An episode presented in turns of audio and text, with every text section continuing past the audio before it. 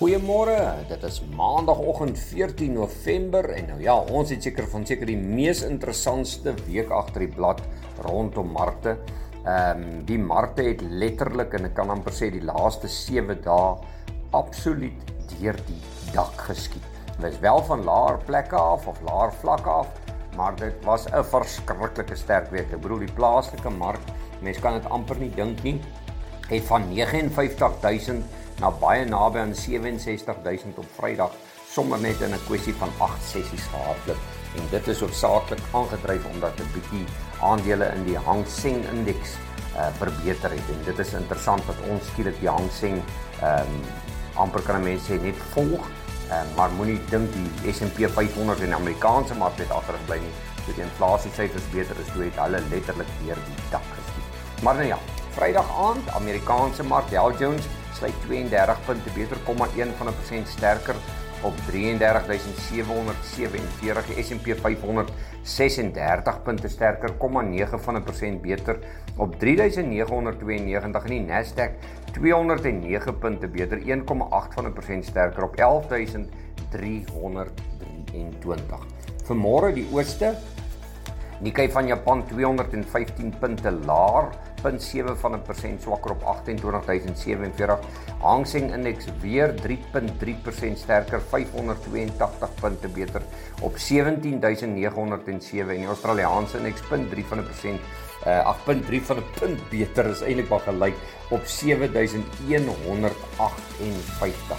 Plaaslike mark Vrydag 2366 punte. Beter die top 40 indeks 3,6 van 'n persent beter op 66000 453 en die algehele indeks 2273 punte beter, 3,2 van 'n persent sterker op 72983 en teendeel ons indeks is een van die bespresterende indekse die jaar reg oor die wêreld. Nou hoe kan 'n mens dit nou ingedink het dat dit sou kon gebeur hier in die maand van November nadat ons mark sleg afverkoop was?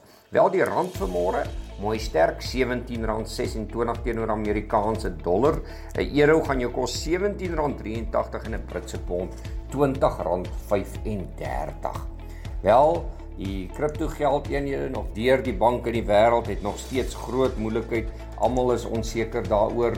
Ehm um, As ons nou dink daaraan FTX is basies bankrot. Um, hulle het agtergekom dat van die direkteur het sommer beleggers se geld gebruik om om verhandelings mee te doen. So dit sit die die kripto geld eenhede mark baie onder druk. Bitcoin 661 dollar weer laer vanmôre amper 4% swakker op 16147. Goudprys 1768, dis 1 dollar laer as Vrydag.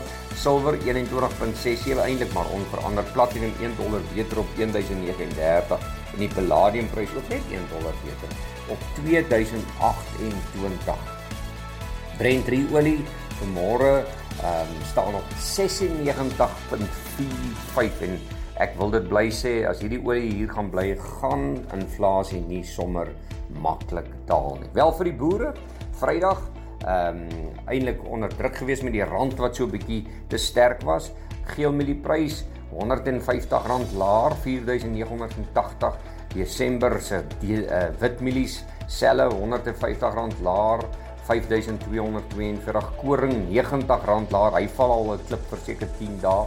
6860 sonneblom R83 laer op 11895 en die sojaprys R270 laer op 10548. Nou ja, kom ons kyk wat hou die dag. Ons kyk op ons maar 10 keer en weer gaan sterker oopmaak met die Hang Seng Index. Baie interessant, maar ons sal hom dophou en dan kyk ons en dan praat ons weer môre.